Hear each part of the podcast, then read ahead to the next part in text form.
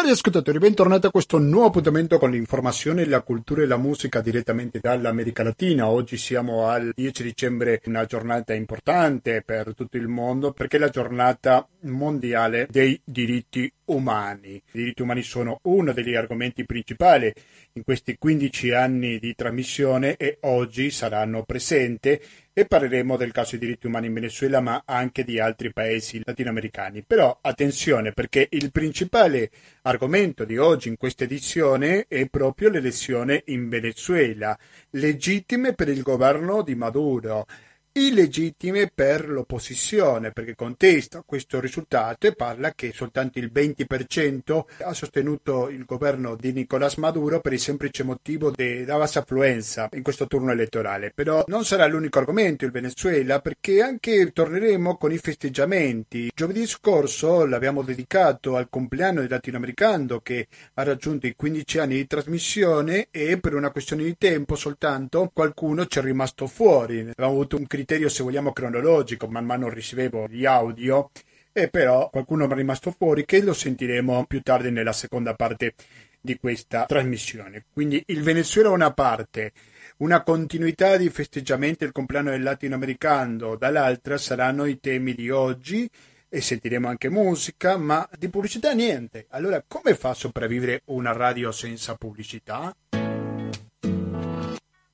Tu beso se hizo calor la risposta è 120 82 301 che è il conto corrente postale intestato a cooperativa, informazione e cultura, via Antonio da Tempo numero 2, il KP35 131 Padova. Pisava il vino che bevió tu boca roja tu boca roja en la mia, la copa che gira en... Il RID bancario e il pago elettronico sono i metodi alternativi per aiutarci a sopravvivere. Vi ricordo che dal 2019 avete la possibilità di contribuire attraverso l'associazione Amici di Radio Cooperativa, quindi i soldini. A questa associazione vanno direttamente alla radio. Luego recibe lo que da, nada es más simple. Ricordo la mail di questa trasmissione che è latinoamericando-gmail.com ancora latinoamericando-gmail.com ci trovate anche su Facebook. Quindi questa trasmissione non è in diretta comunque il contatto con gli ascoltatori non manca mai quindi scriveteci aspettiamo le vostre mail o aspettiamo anche qualche messaggio attraverso Facebook y antes de eso en Torino y antes de Torino en Prato donde hicieron mis zapatos Musicalmente oggi siamo accompagnati da un grande della musica latinoamericana, direi, come nel caso di Jorge Drexler, un uruguaiano classe 1964, poeta che vale la pena ascoltare. Prima abbiamo sentito haces bien, Mi fai bene, adesso stiamo sentendo Todo si trasforma, adesso ascolteremo la trama e il desenlace. Continuate all'ascolto di Radio Cooperativa perché fra poco torniamo e parleremo sul Venezuela. A fra poco.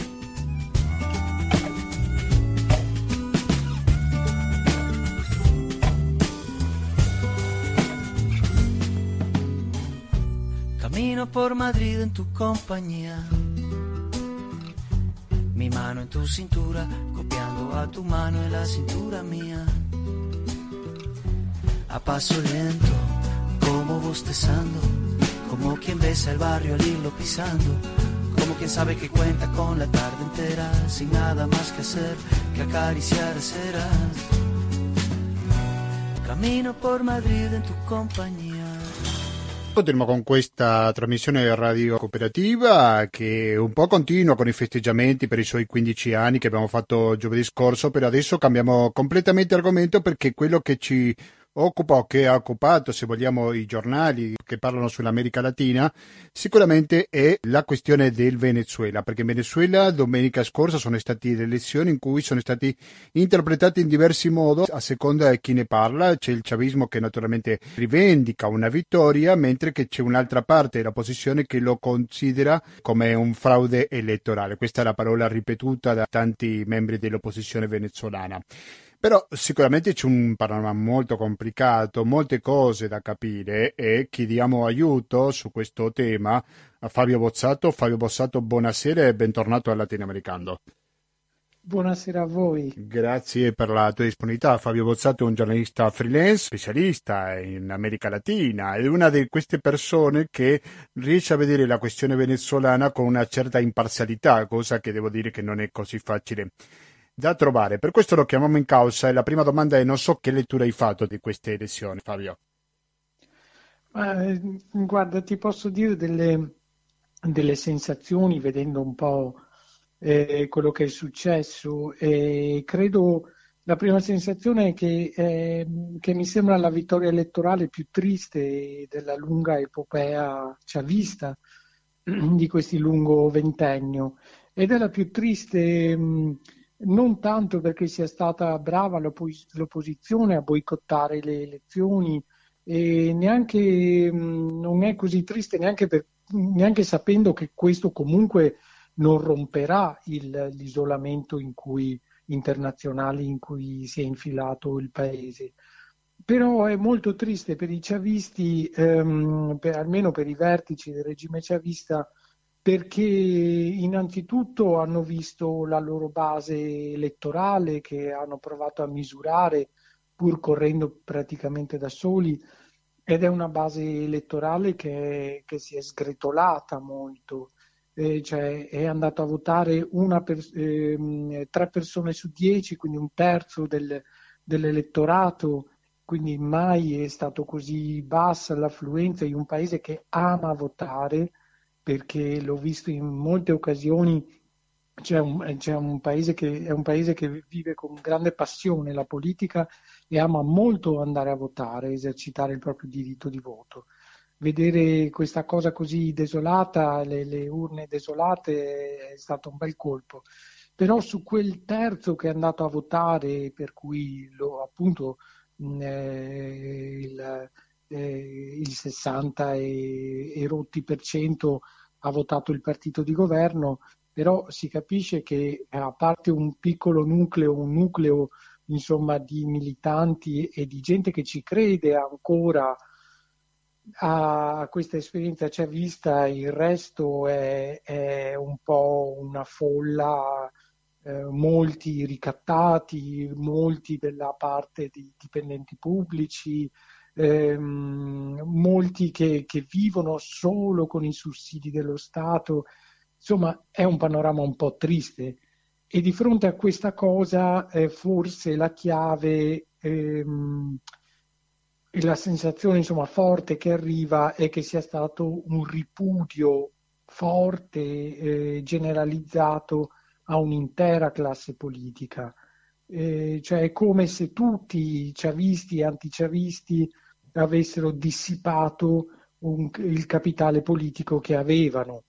Uno, i chavisti travolti da, eh, da tutti questi anni di guerra interna e, e, e, di crisi economica spaventosa, ora anche sanitaria, e di isolamento internazionale, di sanzioni e così via, e di, e di brutalità. E, e, l'opposizione perché aveva, aveva, raccolto un capitale politico enorme eh, già nel 2015 con le elezioni che poi aveva vinto, quelle appunto parlamentarie, e, e, che, e, e poi eh, già là aveva cominciato a, a, disperdere questa fiducia che gli era stata data e poi nell'ultimo anno eh, con la figura di Guaidò e quindi questa possibilità di poter fare un balzo fuori dal ventennio chavista che non ci è riuscito e l'ha, e l'ha dissipato. E, e, e, questo mi sembra in questo panorama piuttosto desolato in cui si muove il, il Venezuela. Mm. Ecco, però da una parte abbiamo il governo, dall'altra parte l'opposizione, che secondo si capisce dal tuo, dal tuo racconto, Fabio Bozzato, eh, entrambi sono abbastanza distanziati da parte della società civile, giusto? Come classe politica io credo di sì. Infatti la, il problema, la vera questione forse molto interessante è capire che cos'è quel 70% che non è andato a votare. Ecco, perché non è automaticamente di... gente che necessariamente vota o voterebbe Guaidò, giusto? Questo 70%. No, non lo è, non lo è neanche in automatico per i cervisti. Voglio dire, che probabilmente potrebbe covare dentro quel 70% eh, una rappresentanza politica che oggi eh, non c'è e che potrebbe invece costruirsi, uscire, eh, trovare una sponda. Come, come questa cosa può succedere moltissimo dipende anche dalla comunità, dalla, da, da tutti gli attori regionali e dalla comunità internazionale. Io credo che siano terreni molto in movimento anche quelli, nel senso che la, il panorama politico regionale della, dell'America Latina è in movimento e, ehm, e a livello degli Stati Uniti siamo in piena fase di transizione da Trump a Biden. Prima di arrivare alla questione degli Stati Uniti, vorrei chiederti qual è la via di uscita secondo te? Perché se non c'è uno sbocco, se vogliamo, neanche nell'opposizione, come si fa a uscire di questa crisi senza precedenti che vive il Venezuela? Guarda, in questi anni l'opposizione ha sempre creduto in quella cosa, forse ne avevamo già parlato in altre occasioni, che è proprio una cosa da idiosincrasia venezuelana sul miracolo, cioè che qualcosa potesse rovesciare la situazione, che, che potesse eh, trovare uno sbocco miracoloso. Ecco, questo non, non, non è possibile, non sarà possibile. Dall'altra parte trovo molto sorprendenti le parole, per esempio, di Zapatero di ieri, che commentando il risultato, l'ex primo ministro... Che ha presenziato le elezioni domenica, prego. Esatto, e, e, che è stato il protagonista di una serie di tentativi di negoziato tra opposizione e regime chavista.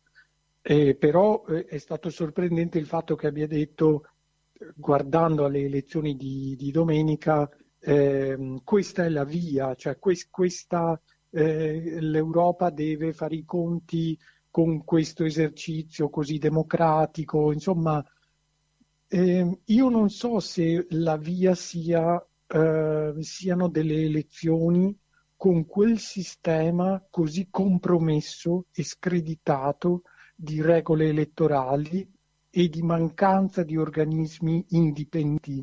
Quindi il fatto che ci sia un Consiglio nazionale elettorale, un Tribunale Supremo, eh, degli organi dello Stato che dovrebbero essere indipendenti a garanzia di tutti, questa cosa non c'è e quindi non è possibile neanche che l'azione passi eh, facendo finta eh, che tutti questi, questi, questi, organismi vitali per una democrazia non ci siano. Non, non, non è possibile neanche questo. Mm. Di sicuro ci deve essere una qualche transizione a un certo punto.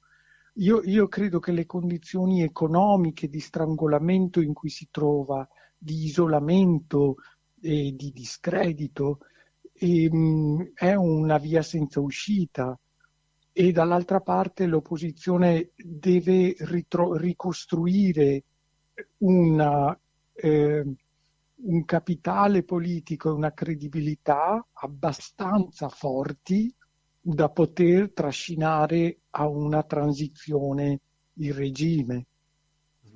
Ma senza, senza un, una via, in qualche modo, appunto, senza una, una qualche transizione eh, pacifica, concordata, in cui tutti perdono e tutti vincono, eh, io non credo sia possibile. Il chavismo continua a dire, anche adesso a fine del 2020, che buona parte della situazione drammatica che vivono i venezuelani o molti di loro almeno, è da debitarsi all'embargo, al blocco che risuona da parte degli Stati Uniti. Probabilmente questo spiega una parte di questa crisi, però non so quanto esauriente sia per spiegare quello che stanno vedendo i venezuelani oggi. Sì, certo, diventa come una, lo spaudacchio e è, è, è, una, è una cosa, è un paravento dietro cui nascondere un, il fallimento di, di un'esperienza eh, politica ehm, e che ha, che ha trascinato eh, l'intero paese.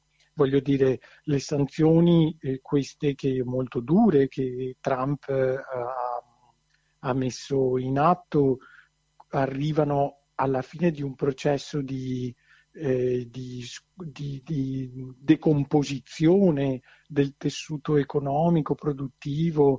Eh, tra, il paese era già travolto dalla crisi dei prezzi del petrolio, non c'era nessuna, come dire, in questi vent'anni non hanno neanche messo, messo in moto una, delle dinamiche anche alternative a questa cosa o che potesse parare i colpi rispetto a questa cosa del, del petrolio.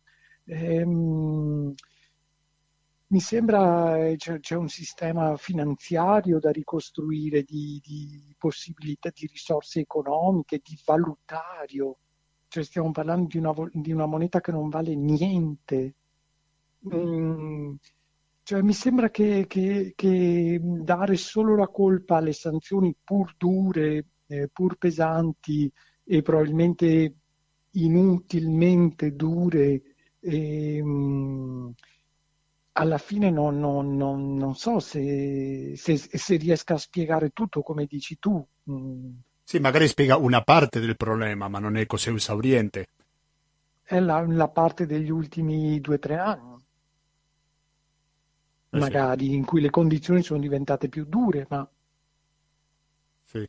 Cioè, sì. come poter, no, già non reggeva, cioè già uh, quando eh, nel 2014, quindi nel 2015, già la crisi è a livelli allarmanti.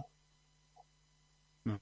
Mm, no, non, so, no, non, so, se un paese possa continuare in, in questo modo Certo, può continuare perché ha dei puntelli che dal punto di vista geopolitico gli interessa tenerlo in piedi, ma insomma è, è un malato gravissimo che, che tengono in piedi mm. a forza di morfina politica, ma non... Cioè, io, io, non so che tipo di, di prospettive si immaginino al, eh, il, eh, chi, chi, è al comando del, del regime chavista in questo momento. Mm-hmm. Non so che tipo di prospettiva vedano all'orizzonte. Fabio Bozzato, tu prima lo accennavi che c'è un giocatore centrale in questo ambito che si chiama gli Stati Uniti, che si chiama John Biden, che si chiamerà fra una quarantina di giorni. Che idea ti sei fatto sia nei confronti di Venezuela che nei confronti anche dell'America Latina. Cosa potrebbe succedere dal 20 gennaio? Soprattutto tenendo in conto alcuni funzionari che entreranno probabilmente, anche se quello lo deve confermare il congresso statunitense, formare parte dell'amministrazione Biden come il segretario alla salute e anche altri funzionari che hanno origine latinoamericana, no? Però, senza chiederti di fare l'indovino, no? Però tu che dia ti sei fatto con la presidenza Biden? Ma eh, sai, si possono solo mm, eh, cioè mettere insieme delle, delle, delle piccole cose che, che, come dici tu, emergono e, e, una di queste appunto è che probabilmente l'interesse per il mondo latino, latinoamericano sarà maggiore rispetto all'amministrazione Trump, che non sarà un muro contro un muro. Eh, per la storia di Biden e per quello che che insomma ha provato a prospettare mi sembra sia molto più multilaterale ehm, e che però troverà anche molti danni. Uno di questi è appunto il caso venezuelano, è un danno profondo che è, un, è una serie di rovine che, che ha lasciato Donald Trump, eh, rovine politiche eh, come ehm, probabilmente Biden eh, si appoggerà ad altri attori ehm, invece di correre da solo in modo sconclusionato come ha fatto Trump. E dico altri attori pensando anche all'Unione Europea, ehm, che potrebbe giocare finalmente un ruolo dentro questa cosa e probabilmente tro- si troverà di fronte a una situazione molto complicata e riguarda anche il discorso che facevamo sulla transizione, su possibili vie di uscita eh, che sono molto strette, ma mh, probabilmente met- metterà in moto, potrebbe mettere in moto delle pedine e potrebbe muovere un po' un gioco che si era incastrato in un angolo questo potrebbe, potrebbe fare. lo, lo, stesso discorso vale col dirimpettaio cubano, credo che, che per la traiettoria politica di Biden questa, questa l'idea di, di, Obama, di cui è stato vice, ehm, di approcciarsi all'isola non più con il muro contro un muro, ma provando a far fluire eh, idee, capitali, imprese, turisti, oliare questo meccanismo per, um, per, far uscire energie e capire cosa queste energie possono, possono produrre, probabilmente la, verrà usata anche in altri scenari. Immagino, appunto, non, non, non, nessuno di noi può essere indovino, ma dai semini che ha gettato mi sembra sia un po' questo il panorama.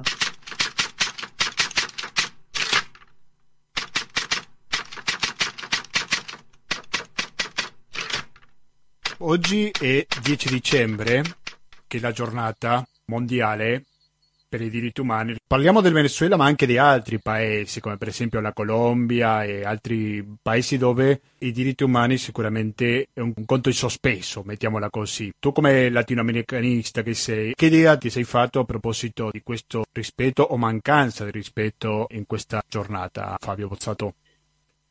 Ehm, se guardo all'America Latina dal punto di vista del rispetto ai diritti umani mi sembra un colabrodo, mi sembra un disastro.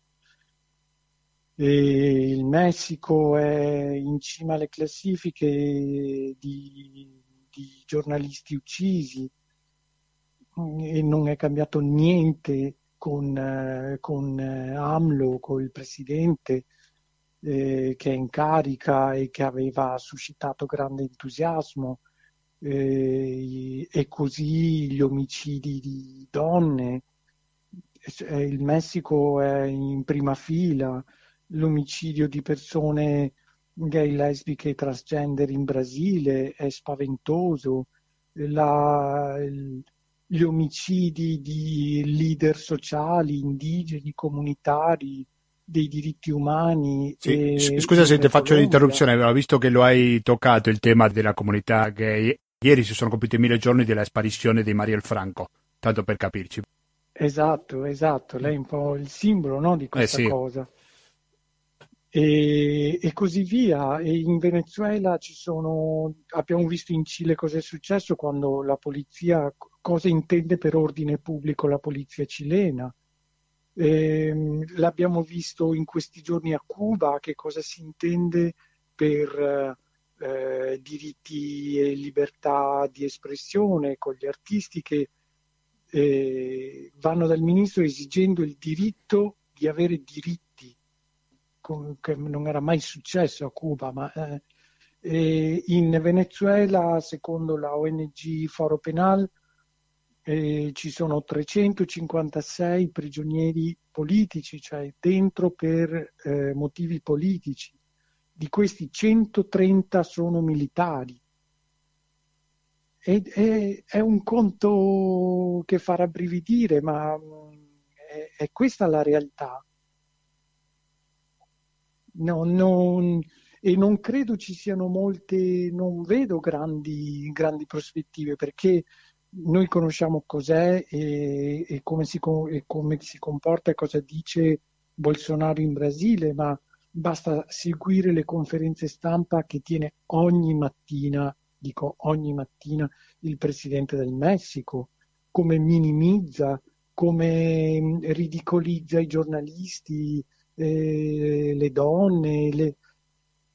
È, è, è desolante e per, per ritornare per un momento sul Venezuela, devo dire che il documento migliore per sapere cosa, cosa è successo e, e, qual è la reale fotografia eh, da questo punto di vista dei diritti umani, resta il documento del, ehm, eh, della, dell'alta commissaria per i diritti umani ehm, Michelle Bachelet, che eh, ha commissionato e ha mandato questa commissione ad hoc, questo comitato a monitorare in Venezuela dopo le proteste e, e, il documento uscito a luglio è scaricabile dappertutto, si trova in tutte le lingue e così via.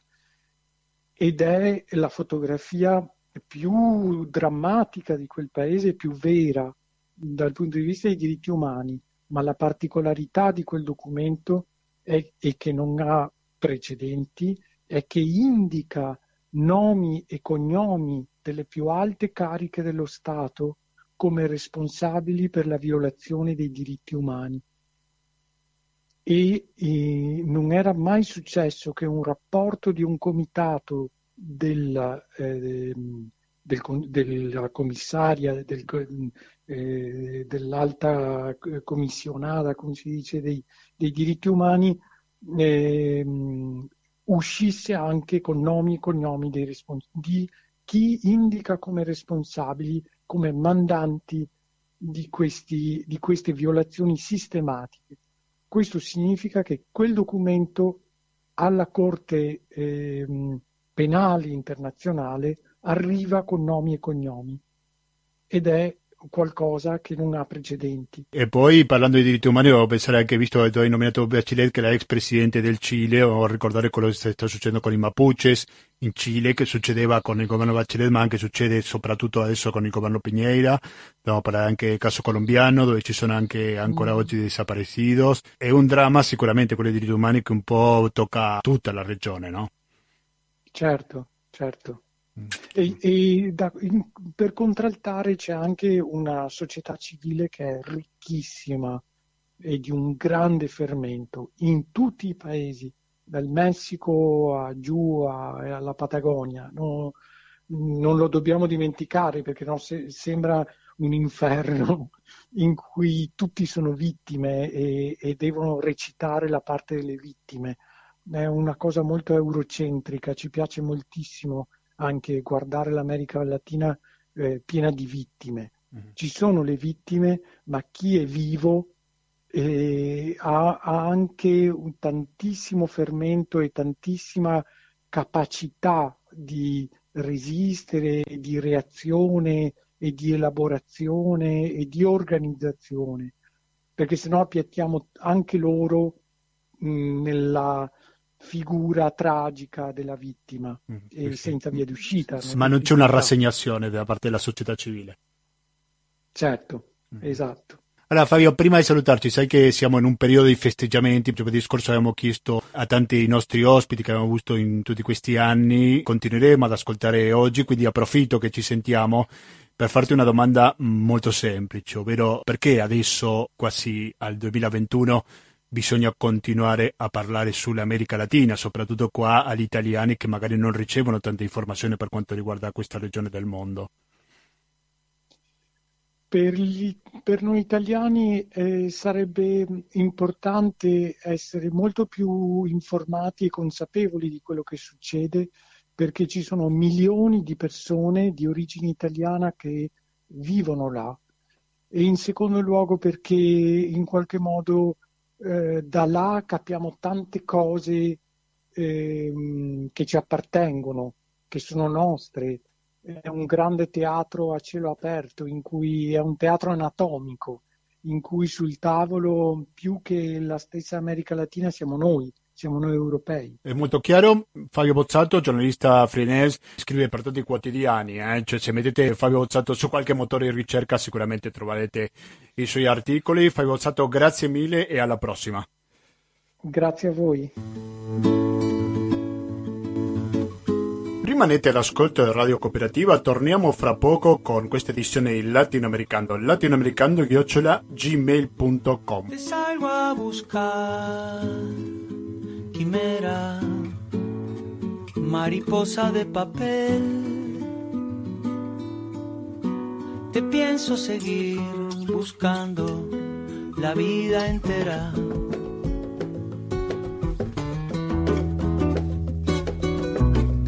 Soy un pescador de sueños, soy un catador de auroras más que con mi empeño y esta pluma voladora. gentili ascoltatori, adesso iniziamo con la seconda parte di questa trasmissione che cosa consiste in continuare a sentire a diversi ospiti perché bisogna parlare ancora oggi poco prima di iniziare il 2021 sull'America Latina. Una serie di voci che stiamo sentendo dallo scorso giovedì, per chiunque l'abbia perso può andare sul sito della radio che è www.radiocooperativa.com la trova il podcast di latinoamericano può sentire le più di 20 voci che avevamo ascoltato giovedì scorso. Adesso invece ci sono rimasti qualcuna fuori che sentiremo da questo momento quindi buon ascolto con queste nuove voci che parlano sull'America Latina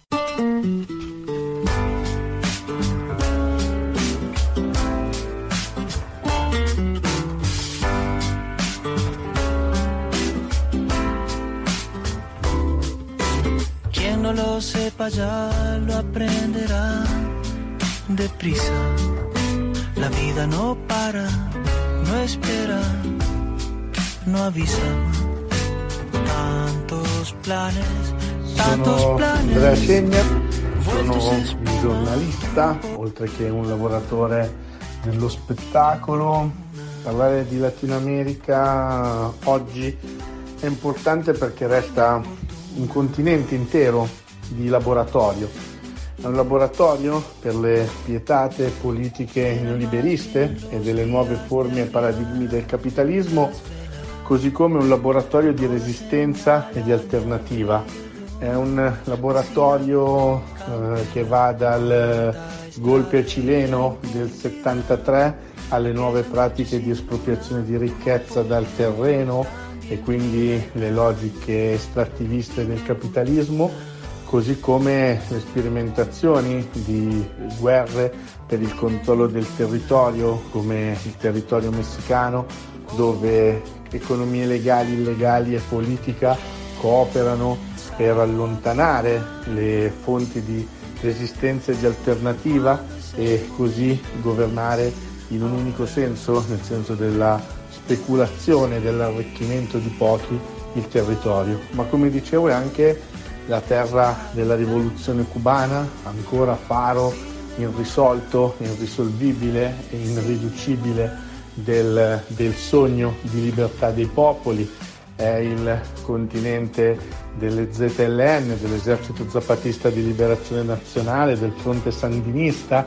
delle grandi rivolte cilene di quest'anno, delle cacciate dei presidenti in Perù, delle, dei parlamenti attaccati come è successo in Guatemala in questi ultimi giorni. Insomma, è un continente di sperimentazione ma anche il continente della speranza, della costruzione di un altro mondo possibile e quindi continuare a, a raccontare il Latino America nella sua, nella sua complessità è molto importante, anche se pensiamo per uno dei fattori fondamentali dei movimenti di oggi, ovvero quello del femminismo. Probabilmente eh, pochi posti come l'Argentina e di nuovo il Cile hanno dato una spinta sistemica mondiale e internazionale a un tema tanto importante di ritornare nel dibattito internazionale. Lunga vita a chi parla, alle trasmissioni che raccontano il continente. Un saluto da Andrea Cegna che appunto per raccontare il continente ha anche fondato una piccola esperienza dal basso, si chiama olamericana.info e niente, saluti. Aquella noche sin luna, tú por ejemplo, tan bienvenida y tan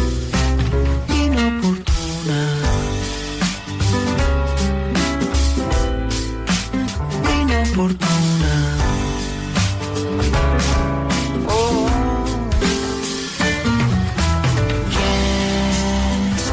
Salve, sono Violetta Valenzuela, difensora dei diritti umani e con Eco Mapuche, una nostra organizzazione, dal 2006 ci occupiamo della solidarietà con il popolo Mapuche una cultura millenaria viva presente sia in Cile che in Argentina. Insieme ad altre reti e gruppi solidali eh, collaboriamo per cercare di abbattere questo muro di silenzio e di complicità eh, delle multinazionali e sulla loro azione nefasta eh, con i governi corrotti del nostro continente. Oggi la resistenza secolare del popolo Mapuche e dei diversi popoli indigeni della Bayala, America Latina, eh, incontra la lotta anche degli altri popoli, eh, in questo caso quello cileno, eh, che si sta svegliando, diciamo così, dall'ottobre dell'anno scorso, è esplosa una rivolta sociale il cui lemma era eh, non sono 30 pesos, che sarebbe l'aumento del biglietto del tram, sono 30 anni di, di abusi, ma non sono 30 anni veramente, sono tre secoli di ingiustizie, sopruzi, di violazioni, di uccisioni, di persecuzioni, di stupri, di processi iniqui e arbitrari, di terrore di golpes eh, di paramilitari e di eserciti e polizia assassini che hanno voltato le armi contro i loro stessi popoli. Grazie.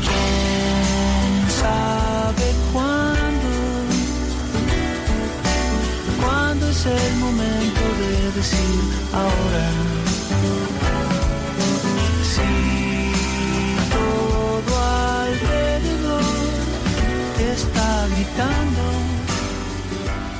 Ciao a tutte e a tutti, io sono Giorgio Trucchi, sono giornalista italiano radicato ormai da tanti anni in America Centrale e l'America Latina, in particolare l'America Centrale nel mio caso, continua a essere una di quelle zone del mondo semidimenticate, no? che poi eh, tornano alla ribalta solo eh, quando il mainstream vuole eh, parlare di eventi catastrofici, disastri naturali, sconvolgimenti sociali come eh, proteste, colpi di Stato, guerre.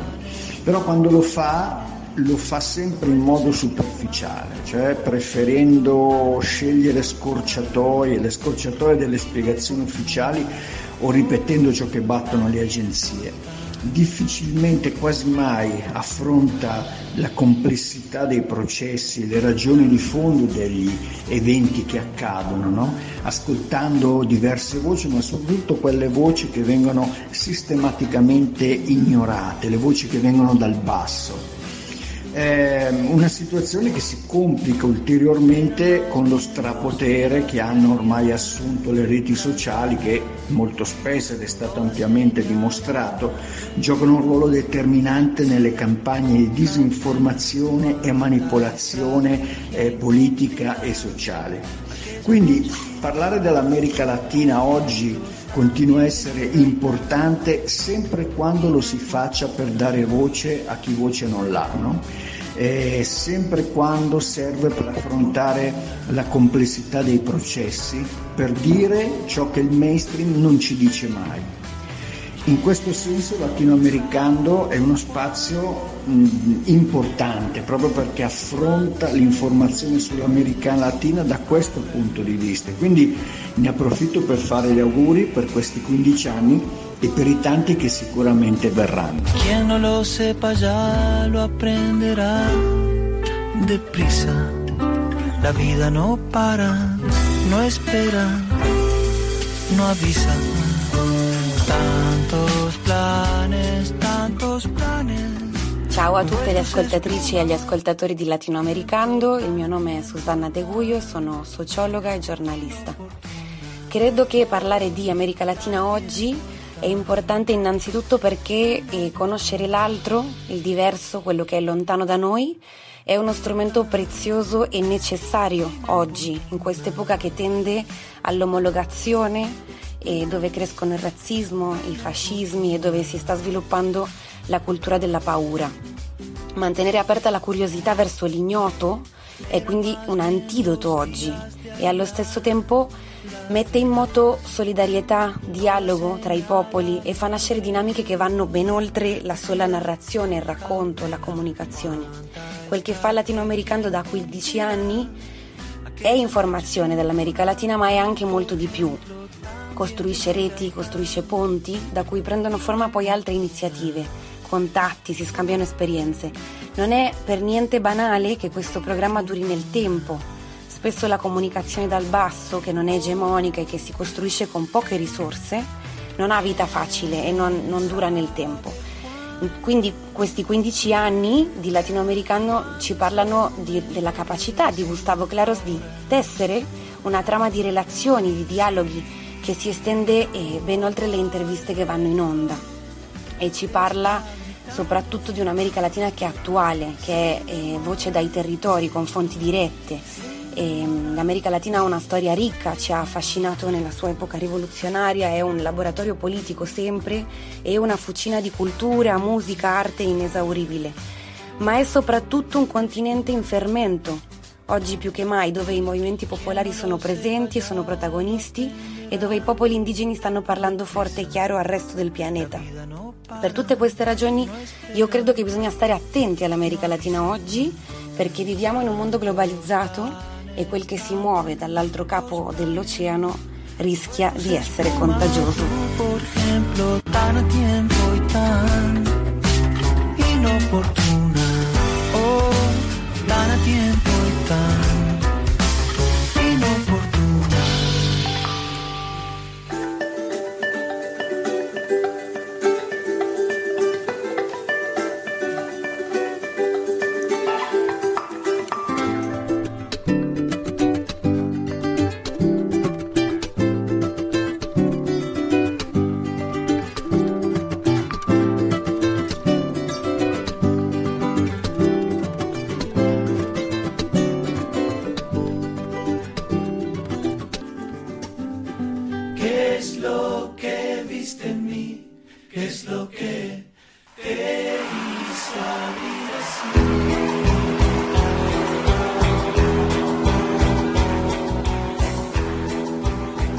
Cari ascoltatori, è arrivato il momento di salutarci e di concludere con questa puntata che ha avuto in particolare due grandi blocchi.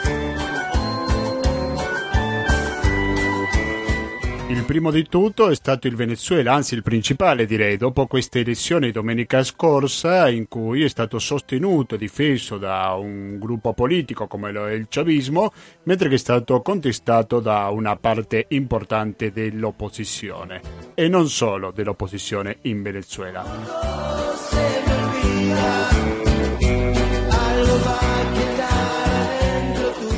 E dopo la seconda parte l'abbiamo dedicato a continuare con i festeggiamenti dei 15 anni latinoamericano con diversi ospiti che ci hanno risposto a una domanda molto semplice, ovvero perché ancora nel dicembre 2020 bisogna continuare a parlare sull'America Latina. Questa è stata una continuità della trasmissione di giovedì scorso in cui abbiamo avuto più di 20 ospiti. Se la volete recuperare, mi raccomando, visitate il sito ufficiale a Radio Cooperativa che è il www.radiocooperativa.org.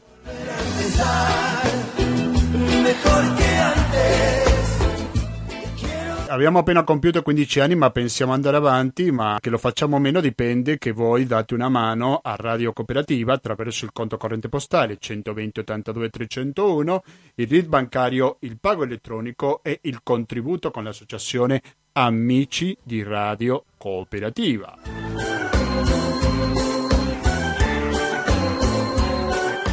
Ovviamente non è soltanto per ascoltare il latinoamericano, ma anche le molto interessanti trasmissioni a radio cooperativa, come per esempio quelli che arriveranno fra poco. La prima è Economia e Società e poi ci sarà una diretta di Internote.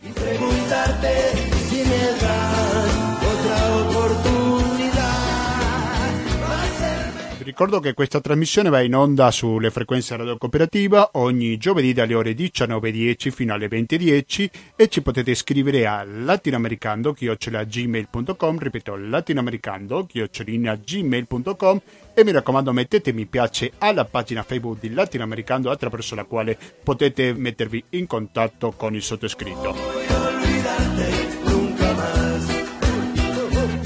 Basta da Gustavo Claros, grazie e alla prossima!